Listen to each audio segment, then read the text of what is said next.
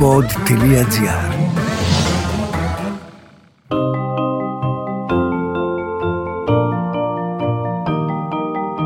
Τι κάνουν οι συγγραφείς όταν δεν γράφουν βιβλία, πού συναντούν τους ήρωές τους; Ο Βενιαμίν Φραγκλίνος είχε πει πως ο συγγραφέας είτε γράφει κάτι που αξίζει να διαβαστεί, είτε κάνει κάτι που αξίζει να γραφτεί. Ας ανακαλύψουμε μαζί τον άνθρωπο πίσω από το βιβλίο στο podcast «Συγγραφής εκτός βιβλίων» με την Κυριακή Μπεϊόγλου.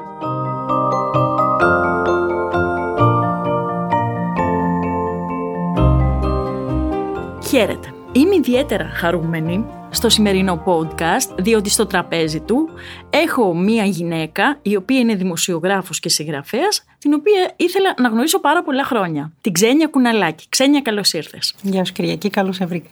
Τι να πω, τι να πω καταρχήν για το ότι στέκεσαι τόσα χρόνια, δεν ξέρω αν είναι ανέμακτο, εσύ θα μας πεις, στην πρώτη γραμμή, σε πολύ δύσκολα πόστα, στη δημοσιογραφία με φοβερές ευθύνες, δεν το λέω επειδή είσαι γυναίκα, το λέω κυρίως για το χαρακτήρα που καμιά φορά πρέπει να δείχνει κανείς έχοντας τέτοιες θέσεις.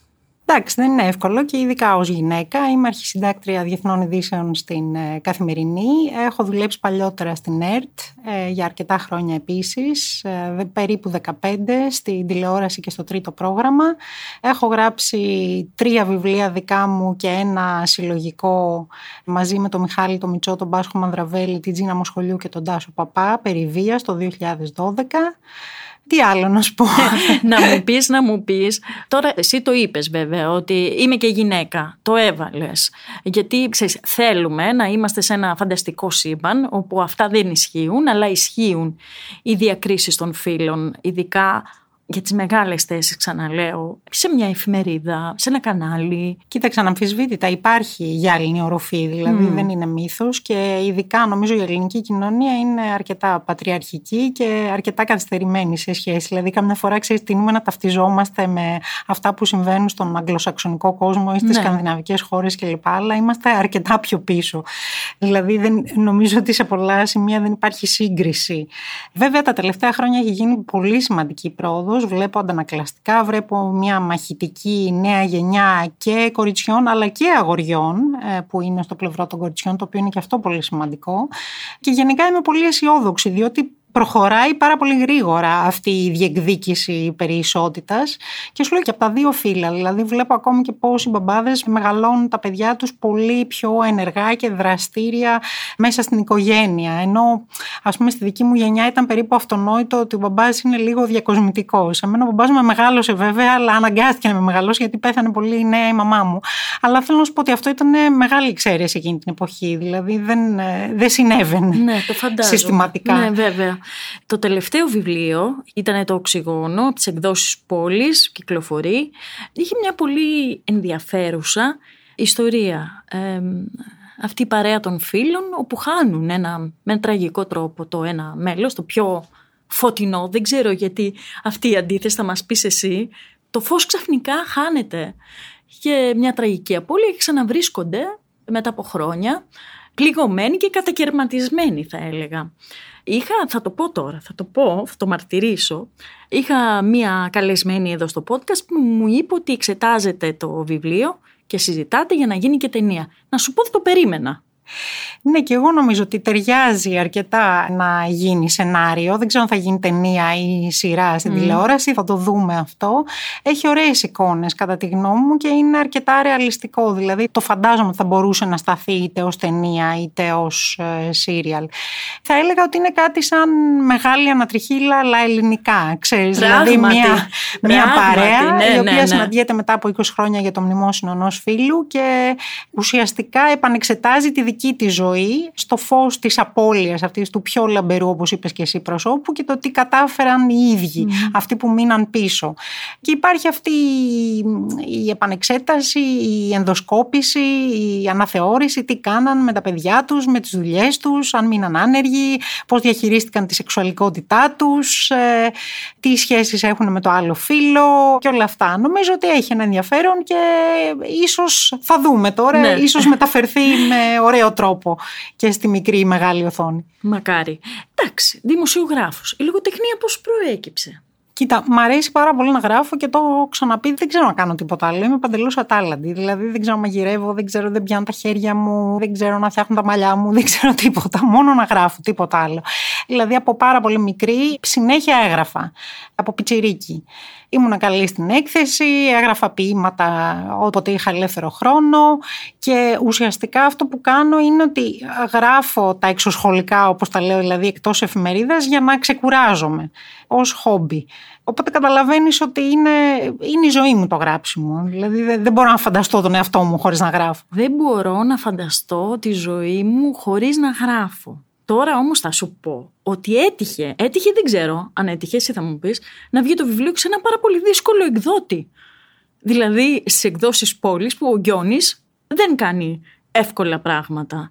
Και αυτό είναι επιπρόσθετο πέρα από το καλό βιβλίο για μένα. Λέει πάρα πολλά. Δεν ξέρω πώς έγινε αυτή. Κοίταξε, με τον Γκιόνι έχουμε, δεν ξέρω, έχουμε μεγάλη σχέση αγάπης. Εγώ τον λατρεύω, παρόλο που ναι. όντως είναι πάρα πολύ δύσκολος άνθρωπος και, και, και στριφνός. Συνεννοούμαστε απολύτως. Και γενικά είναι ένας άνθρωπος ο οποίος ρισκάρει. Δηλαδή, εγώ φαντάζομαι δεν είχα γράψει άλλο βιβλίο και από μόνος του ήρθε και μου είπε, νομίζω ότι θα έγραφες ένα καλό βιβλίο. Και γενικά με ενθαρρύνει και κάθε τόσο βρισκόμαστε καθόμαστε, τρώμε μεσημεριανά ας πούμε, και τέτοια και μου δίνει διάφορες ιδέες. Μου λέει γράψε αυτό, γράψε εκείνο, γράψε τ' άλλο. Εγώ τώρα είμαι σε μια φάση που δεν είμαι πολύ για να γράψω και ξέρεις, προσπαθεί να με ξεσηκώσει, να, να μου ξαναδώσει πολύ έμπνευση. Χαίρομαι. Πολύ χαίρομαι που το κάνει ναι, αυτό. Ναι, είναι πάρα πολύ καλός αυτό γενικά και σου λέω ρισκάρει και όλα και με νέους ανθρώπους και με ανθρώπους που δεν έχουν γράψει άλλα πράγματα. Δηλαδή τον βλέπω, είναι πάρα πολύ ναι. καλός και έχει καλό μάτι γενικά. Και, και δηλαδή, μας λείπουν τέτοιοι εκδότες. Εντοπίζει ταλέντα και νέα παιδιά. Δεν ξέρω αν έχεις παρατηρήσει ναι, ναι, ναι, τις καινούργιες εκδόσεις του. Είναι πολύ δυναμικές και ενδιαφέρουσες. Ωστόσο, άλλο είναι να βλέπεις το άρθρο σου στην εφημερίδα. Δεν ξέρω αν το έχεις συνηθίσει ποτέ. Εγώ νομίζω δεν το έχω συνηθίσει μετά από τόσα χρόνια. Πάντα δηλαδή έχω μία αγωνία, ένα μικρό καρδιοχτύπη και άλλο είναι να βλέπεις ολόκληρο ένα βιβλίο δικό σου να είναι τυπωμένο και να το έχεις στα χέρια σου. Είναι πάρα πολύ δύσκολο. Την πρώτη φορά, εντάξει, όχι στο συλλογικό τόμο, γιατί ήταν και άλλοι μαζί, οπότε δεν είχα τόση αγωνία. Την πρώτη φορά που ήταν και η μερολογιακή γραφή και ήταν αρκετά προσωπικό, στο, εννοώ το, στις ταινίες Κλέο στις πιο άσχετες σκηνές. το 2016, είχα τρομερό άγχος πώς θα αντιμετωπιστεί και πώς θα διαβαστεί από τους αναγνώστες. Είχα γενικά πολύ καλή υποδοχή, απλώς μία μέρα πριν κυκλοφορήσει, βρήκα ένα φίλο μου στο δρόμο μου, τον συνάντησα τυχαία, ο οποίος μου είπε: Διάβασα το βιβλίο σου. Τελεία. Και δεν είχε καμία αντίδραση. Λέω και μου λέει: Δεν μου άρεσε καθόλου. Όπου έπαθα σοκ, όπως καταλαβαίνεις. Γιατί... Πού πω! γιατί μου λέει: Το βρίσκω πάρα πολύ προσωπικό και θεωρώ ότι εκτίθεσε πάρα πολύ. Κοίταξε, είναι πάρα πολλοί άνθρωποι που δεν τους αρέσουν αυτά τα βιβλία. Δηλαδή που έχουν μια κριτική στάση απέναντι σε αυτό το ξεγύμνομα και που θεωρούν ότι δεν έχει και νόημα. Διότι πια είσαι εσύ, τι μας ενδιαφέρει εμάς η ηλίθια ζωή σου.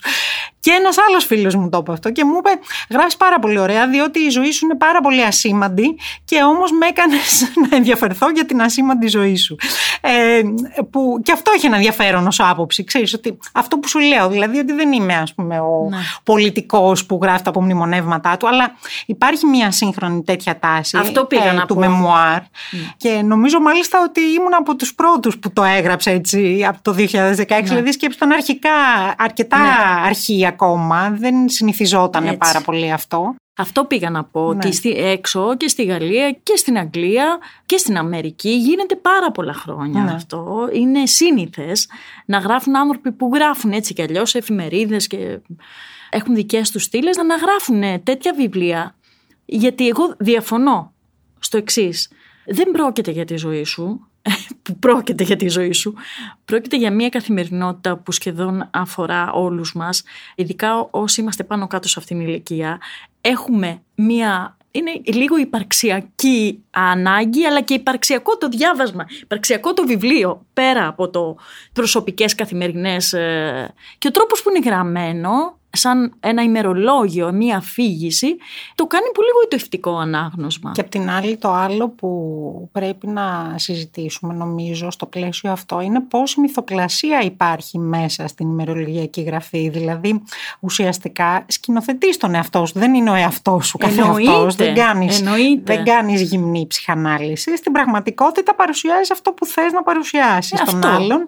Άρα έχει πολλά στοιχεία μυθοπλασίας όπως και η μυθοπλασία έχει στοιχεία αυτοβιογραφικά. Οπότε νομίζω ότι δεν πολύ ισχύει αυτό, ξέρεις, δηλαδή ότι είναι ο εαυτός σου γυμνός, είναι ο εαυτός όπως θε θες εσύ να τον εμφανίσεις και να τον ναι, ναι, ναι. και να τον... Καταρχήν συμφωνώ στο μεγαλύτερο θέμα ότι και εγώ κλαίω στις πιο άσχετες σκηνές στις ταινίες. Δεν ξέρω γιατί συμβαίνει αυτό, αλλά πέρα από το...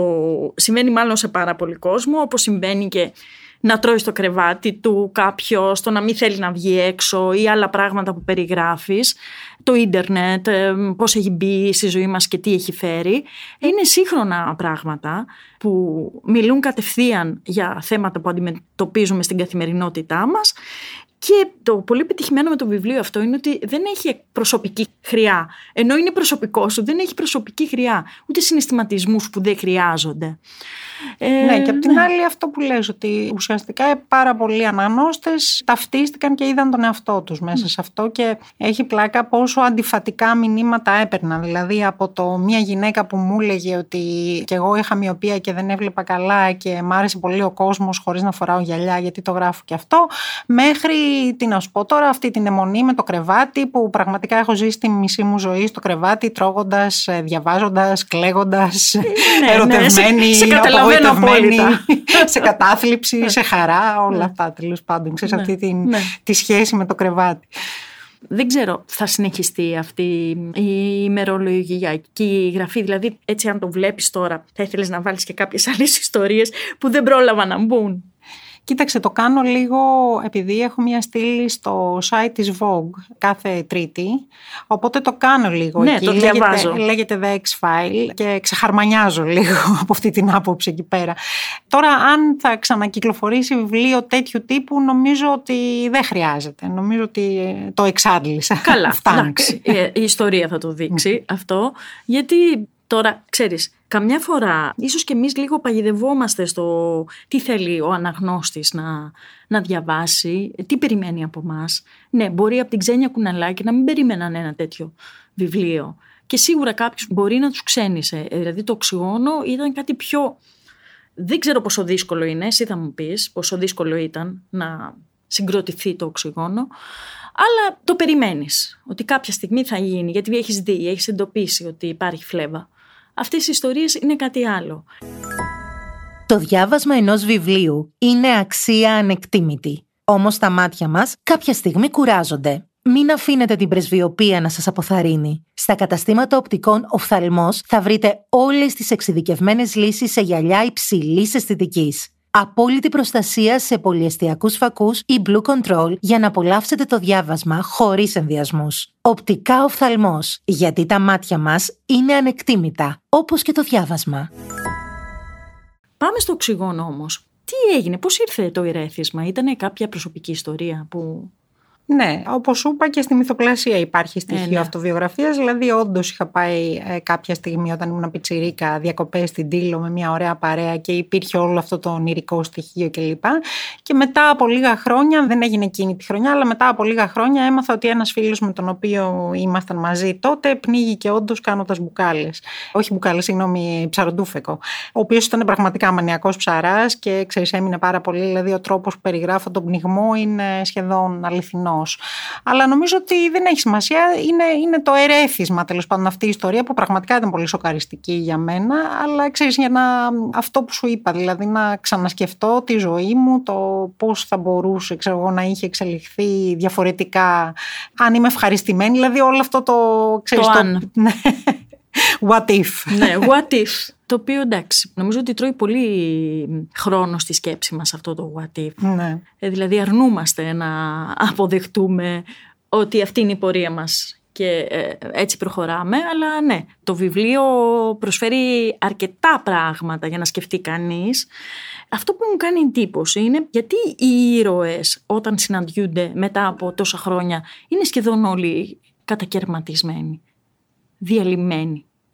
Γιατί η αλήθεια είναι ότι το βλέπω γύρω μου. Ναι. Δηλαδή, οι περισσότεροι της γενιάς μου είμαστε κάπως με έναν τρόπο. Βλέπω, βλέπω ελάχιστους χαρούμενους και ευτυχισμένους ανθρώπους γύρω μου. Εντάξει, δεν εννοώ με την έννοια της άχλα και του χαχαχάχου, ξέρεις, ε, να καλά, γυρνάμε όλοι ναι.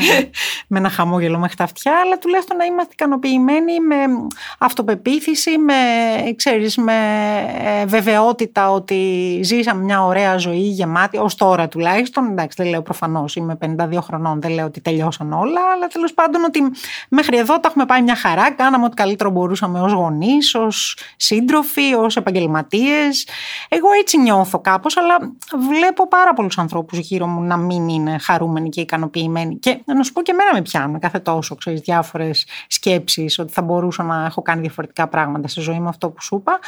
Αλλά σε γενικές γραμμές νομίζω ότι είμαι μάλλον ε, ικανοποιημένη από τη μέχρι τώρα πορεία. Σε όλους τους τομείς, δηλαδή, ξέρεις. Και αυτό μου κάνει εντύπωση ότι βλέπω πάρα πολύ κόσμο που δεν είναι ικανοποιημένος.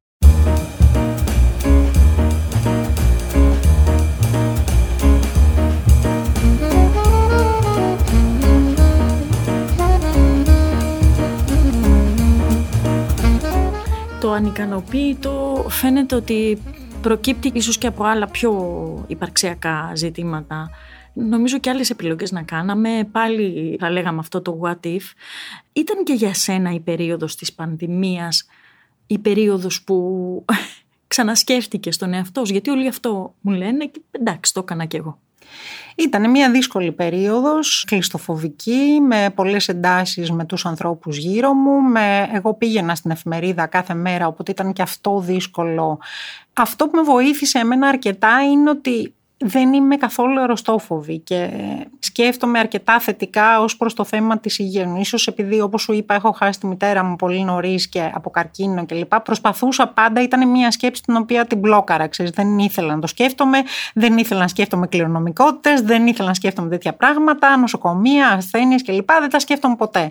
Οπότε ξέρεις κάπως αυτό το κομμάτι το είχα αποθήσει Εντάξει, δεν σου λέω, μπορώ να το κάνω και τεχνητά. Ξέρεις, τώρα, άμα με πιάσει ένας ψυχαναλυτής, μπορεί να μου βγάλει διάφορα. Να μας πεις και εμάς τη συνταγή Αλλά επειδή ξέρω ότι πάρα πολλοί άνθρωποι πάθαν έτσι μια τρομερή αγωνία υπαρξιακή κλπ. σε σχέση με την υγεία τους, που είναι εντελώς λογικό, το καταλαβαίνω απολύτως, γιατί με όλη αυτή την περιραίουσα ατμόσφαιρα και όλο αυτό το θάνατο γύρω μας, είναι εντελώς λογικό να σε πιάνουν τέτοια, ειδικά άμα έχεις μια τάση από μόνος σου. Απλώς σου λέω τουλάχιστον είχα κάπως ε, λύσει αυτό. Το πιο δύσκολο για μένα ήταν αυτό που σου λέω, αυτή η κλειστοφοβία το ότι ήμουνα σε ένα σπίτι με τον σύντροφό μου, τσακωνόμασταν, υπήρχε ένταση, δεν έβλεπα τους φίλους μου, δεν είχα διεξόδους, δεν έκανα τη γυμναστική μου, είχε αλλάξει η καθημερινότητά μου, δεν μπορούσα να πάω σινεμά, να βγω, να κάνω. Όλα αυτά που προφανώς δημιούργησαν μεγάλα προβλήματα σε όλους τους ανθρώπους Αυτό, ε, είχαν αντίκτυπο και σε ζωή όλων μας, ναι. ναι. Βέβαια, τώρα το φαντάζομαι να σου έρχονται και σε ένα ειδήσεις ως αρχισυντάκτρια του, στο διεθνές τμήμα της ε, καθημερινής, να σου έρχονται και σε ένα ειδήσεις από όλο τον κόσμο που να, δεν, ήταν και δύσκολα να τη διαχειριστείς ίσως κάποιες στιγμές. Δηλαδή, και όταν τις παίρνεις και πρέπει να δώσεις και την πληροφορία στον κόσμο, στους αναγνώστε. Είναι πολύ δύσκολο, απλώς το έχω συνηθίσει. Ξέρεις, δηλαδή, μου έχει συμβεί πάρα πολλές φορές. Σκέψω ότι είμαι 30 χρόνια περίπου στο διεθνές. Δηλαδή, έχω ζήσει από δίδυμους πύργους ε, μέχρι τον πόλεμο, μέχρι την πανδημία, μέχρι την οικονομική κρίση. Ξέρεις. Και τον ξανά πόλεμο. Οπότε έχω μάθει κάπως αυτή την τέχνη της αποστασιοποίησης. Ξέρεις, ότι δεν μπορείς να εμπλέκεσαι προσωπικά σε κάθε δράμα και σε κάθε διεθνή κρίση που συμβαίνει. Τον Πατακλάν, ας πούμε. Θυμάμαι να είμαι βράδυ, να έχω βγει έξω και ξαφνικά να αρχίζουν να αναβοσβήνουν τα κινητά κλπ. δηλαδή, έχω περάσει πάρα πολλές σοκαριστικές στιγμές διεθνούς ιδιζωγραφία που ξέρω ότι πρέπει να ξεχάσω τον εαυτό μου και να λειτουργήσω εντελώς ως ψυχρός δημοσιογράφος παρατηρητής, ο οποίος προσπαθεί να βρει τι συμβαίνει εκείνη τη στιγμή, διότι είναι και ένας καταιγισμός πληροφοριών που προσπαθείς να καταλάβεις τι ισχύει, τι δεν ισχύει, τι είναι παραπληροφόρηση, τι είναι πανικός. Δηλαδή δεν είναι εύκολο, σκέψη ναι, το όλο αυτό.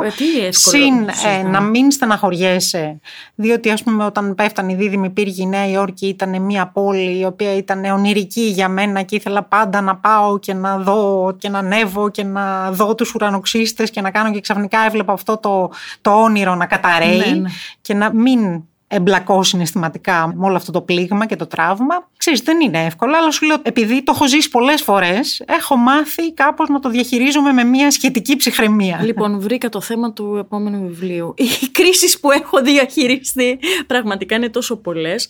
Θέλει, πιστεύω, μια ιδιαίτερη ικανότητα για να τα χειριστείς αυτά τα πράγματα.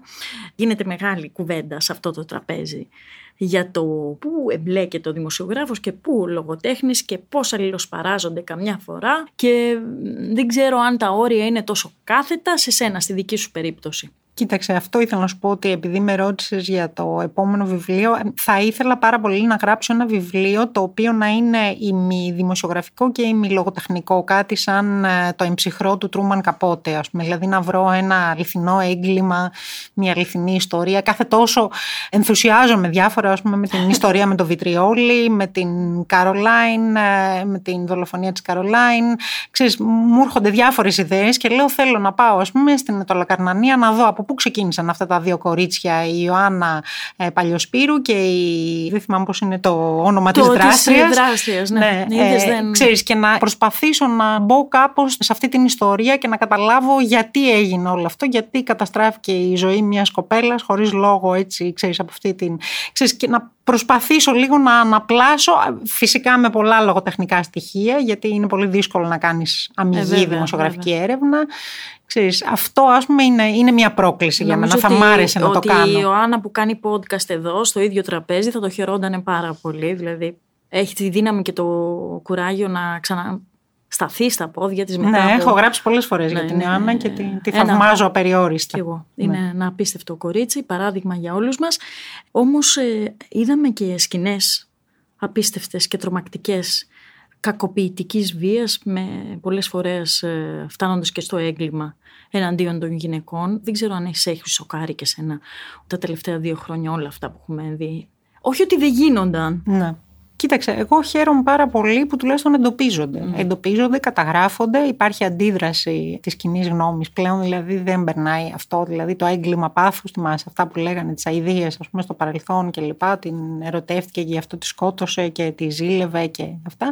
Διαβάζω ακόμη σε μερικά ταμπλό διάφορα τέτοια. Ακόμη και σήμερα, ας πούμε, διάβασα η γυναίκα αράχνη, ξέρω εγώ, για τον, ε, αυτόν τον αυτόχειρα που ήταν πρωταθλητής bodybuilding. Ναι, ναι, τα, τα είδαμε δηλαδή, και γυναίκα τα, ράχνη. Τα γελία, τα ναι. τραγικά. Για έναν άνθρωπο ο οποίος ουσιαστικά την κατηγορούσε αυτή τη γυναίκα και ούτε ξέρουμε κανείς για ποιο λόγο, τι έγινε, ποια ήταν η ψυχική του κατάσταση, ποια ήταν η ψυχική του υγεία και όμως πάλι οι γυναίκες είναι αυτές που φταίνε και εξωθούν τους άντρες στην αυτοκτονία. Βλέπεις δηλαδή ο μισογυνισμός. Απίστευτος. Είναι και πολύ εμπεδομένο. Στην ναι. αυτοκτονία αλλά και στο έγκλημα. Ναι. Γιατί εγώ, ας πούμε, τελευταίο παράδειγμα, βλέπω την δολοφονία από τον ίδιο της το γιο της ε, ηθοποιού της ε, Μαρίας Μπονίκου τραγικό συμβάν και αυτό που βγήκε πρώτος σε πολλά site είναι ότι τον καταπίεζε η μάνα του. Ναι. Είναι τρομερό το πώς... Ναι, το βλέπεις συνέχεια και βγαίνει με την πρώτη ευκαιρία βγαίνει ο σεξισμός, αυτό, ο μισογυνισμός, η πατριαρχική κοινωνία, δηλαδή ο τρόπος που αντιμετωπίζονται τέτοιες ειδήσεις είναι πάρα πολύ, είναι διάχυτος.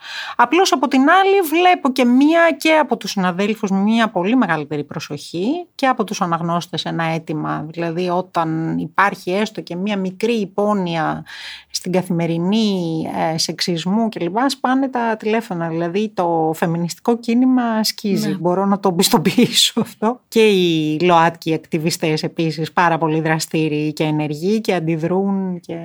Οπότε θεωρώ ότι αυτά είναι σημαντικές εξελίξεις στην ελληνική κοινωνία και ελπιδοφόρες. Μακάρι. Όμως δεν ξέρω το κοινό, αν έχεις σκεφτεί και εσύ αυτό το πράγμα.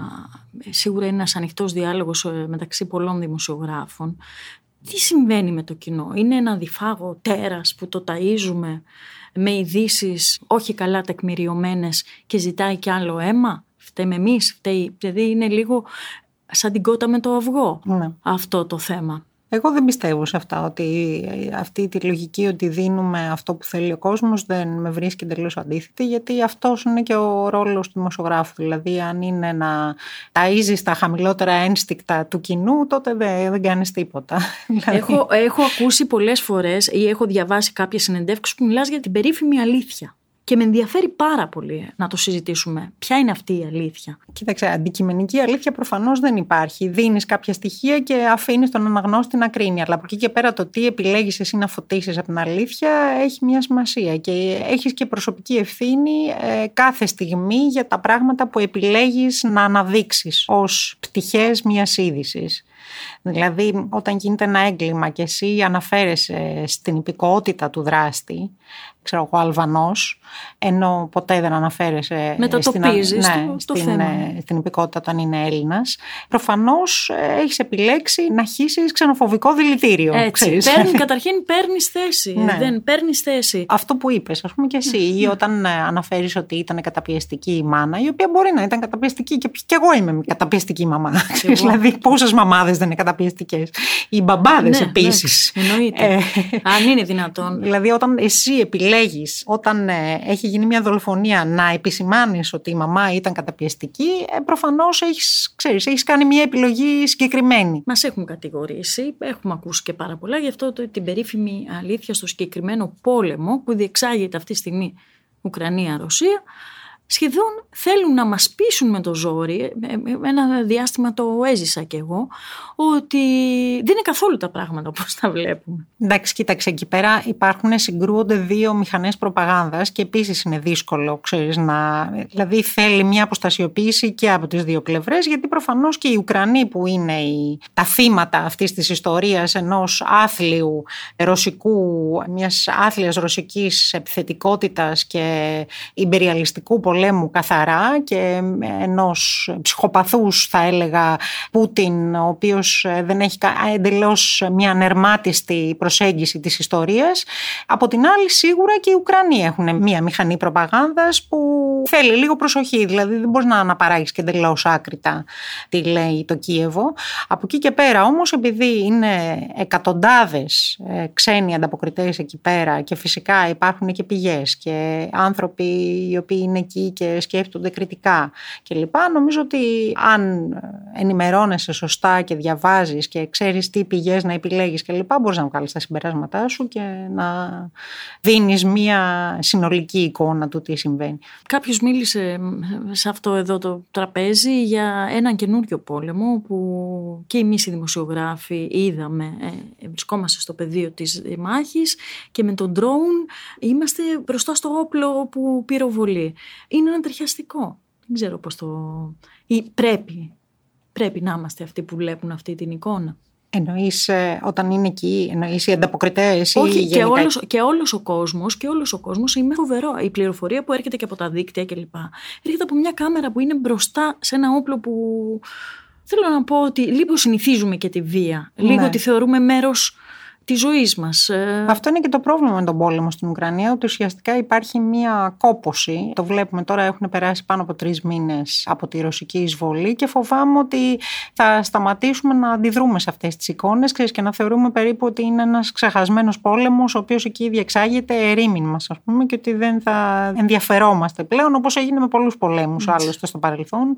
Ιράκ, Αφγανιστάν, Συρία, ξέρεις, κάπως τα συνηθίσαμε όλα, βαρεθήκαμε και σταματήσαμε να ασχολούμαστε. Δεν σταμάτησε σταμάτησε ο πόλεμος όμως. Ναι. Αυτό είναι το τραγικό. Δηλαδή είναι κάτι πέρα και από την κοινή γνώμη. Δεν σταμάτησε ο πόλεμος. Όταν φεύγουν και τα φώτα, πάλι δεν σταματάει ο πόλεμος και αυτό είναι και το απογοητευτικό δηλαδή. Και φυσικά αυτός είναι και ο στόχος του Πούτιν. Έτσι, ε, ναι, ναι, να, μην υπάρχουν, να μην ξεχαστεί, ναι. βεβαίως. Ξαναγυρνώντας τη λογοτεχνία, που όλα αυτά θα μπορούσε κάποιος να τα δει και ως θέματα για μελέτη, για τη συγγραφή ενός βιβλίου.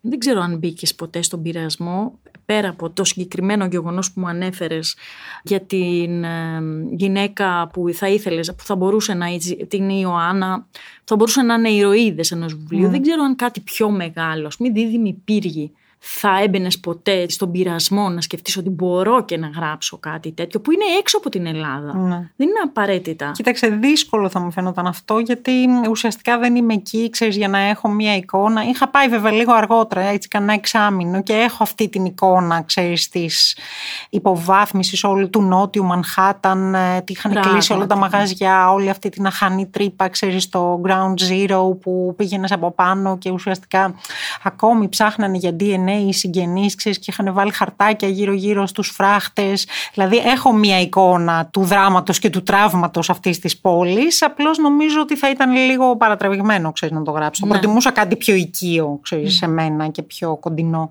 Και αυτά που διαβάζεις είναι οικεία και κοντινά είναι πολύ μακρινά. Εννοώ συγγραφείς ε, Έλληνες ε, ή συγγραφείς. Και τα δύο. Ε, διαβάζω και αρκετά αγγλικά. Διαβάζω στα αγγλικά δηλαδή, γιατί ο σύντροφός μου είναι Αμερικάνος, οπότε ανταλλάσσουμε απόψεις και, ναι, ναι. και βιβλιοκριτικές. Αλλά ναι, διαβάζω και ελληνική λογοτεχνία και τα δύο. Όπως διαβάζω και γαλλική μεταφρασμένη, γιατί δεν ξέρω γαλλικά και ο Νίκος Γκιόνη με βρίσει. Μου στέλνει συνέχεια άρθρα του Μοντ, τα οποία ναι, προσπαθώ, ναι, ναι, αγωνίζομαι να διαβάσω. με τα φτωχά γαλλικά μου του Γαλλικού Ινστιτούτου Τρίτη Λυκείου. Εντάξει, είναι, είναι λάτρης, τι να λέμε. Τώρα κάνει και πολύ ωραίες δουλειές που μας φέρνει μεταφρασμένες. Ευτυχώς, διαβάζουμε κι εμείς. Όμως λες, διαβάζω και αγγλικά.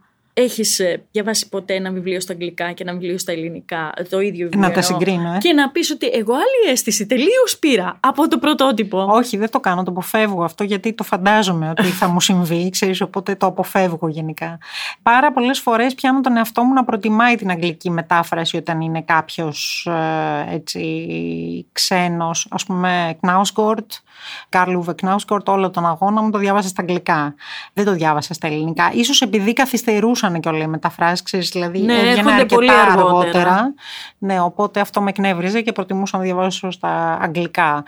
Προύστ, από την άλλη, έχω διαβάσει, όπως σου είπα, επειδή είναι στα γαλλικά, το έχω διαβάσει στα ελληνικά. Είναι και εξαιρετικές μεταφράσεις, Ζάνα και Πούλου. Πραγματικά. Ε, οπότε έχω διαβάσει στα ελληνικά. Τώρα τον Οδυσσέα που τον πήρα τώρα να το διαβάσω γιατί είναι τα 100 χρόνια από την συγγραφή του James Joyce. Όχι, στα Έτσι, ελληνικά. Γιατί πραγματικά ναι, και στα ελληνικά δυσκολεύομαι. Ναι, γιατί κατάλαβα ότι είναι πάρα πολύ δύσκολο γενικά να διαβάσεις στα αγγλικά, οπότε προτίμησα να μην βασανιστώ τόσο πολύ και εγώ σκοπεύω να το διαβάσω μέσα στο καλοκαίρι. Ναι, εγώ έβαλα στοίχημα με τον εαυτό μου ναι. ότι μέχρι τότε θα πρέπει να το έχεις διαβάσει και έτσι το ναι. διάβασα. Ναι. Γιατί αλλιώς πραγματικά είναι εξαιρετικό, αλλά είναι δύσκολο, το αφήνεις ακόμα και εμείς που κάνουμε επαγγελματικά γράφουμε για βιβλία, είναι εξαιρετικά δύσκολο. Ναι. Αυτό το καλοκαίρι είναι λιγάκι περίεργο. Έχουμε βγει κάπως από αυτή την πανδημία, όμως εντάξει. Λες ρε παιδί μου, wow, ελληνικό καλοκαίρι. Δεν μπορώ να μην ε, αφαιθώ και λίγο στην χαλαρότητα. Πώς σκοπεύεις εσύ να το περάσεις; Κοίταξε, εγώ θέλω να διαβάσω πολύ, γιατί μία παρενέργεια, επειδή με ρώτησε για την πανδημία, ήταν αυτό ότι δυσκολευόμουν πάρα πολύ να διαβάσω. Ίσως ακριβώς επειδή δεν ήμουν καλά ψυχολογικά και ήμουν πιεσμένη και ζορισμένη κλπ. Είχα αυτή την διαρκή αιμονή με το κινητό. Ήμουν συνέχεια στο κινητό. Καλά, φαντάζομαι ότι φταίνε και τα social media και όλοι οι άνθρωποι έχουν λίγο πολύ κολλήσει με τα social media, αλλά είχα μία δυσκολία να διαβάσω. Οπότε θέλω, ε, έχω αφήσει πάρα πολλά βιβλία τα οποία θέλω να διαβάσω τώρα.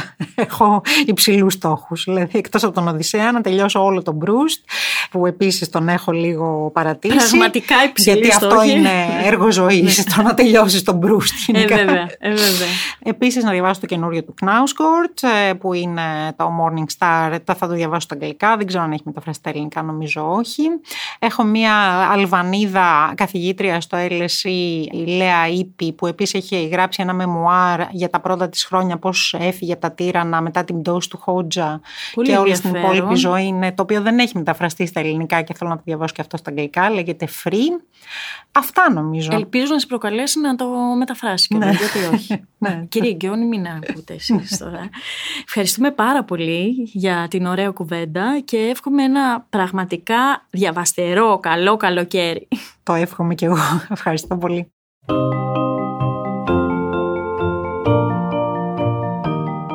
Ακούσατε το podcast «Συγγραφής εκτός βιβλίων» με την Κυριακή Μπεϊόγλου, μια παραγωγή του pod.gr. Αναζητήστε τα podcast που σας ενδιαφέρουν στο pod.gr, Spotify, Apple Podcast, Google Podcast και σε όποια άλλη εφαρμογή ακούτε podcast από το κινητό σας.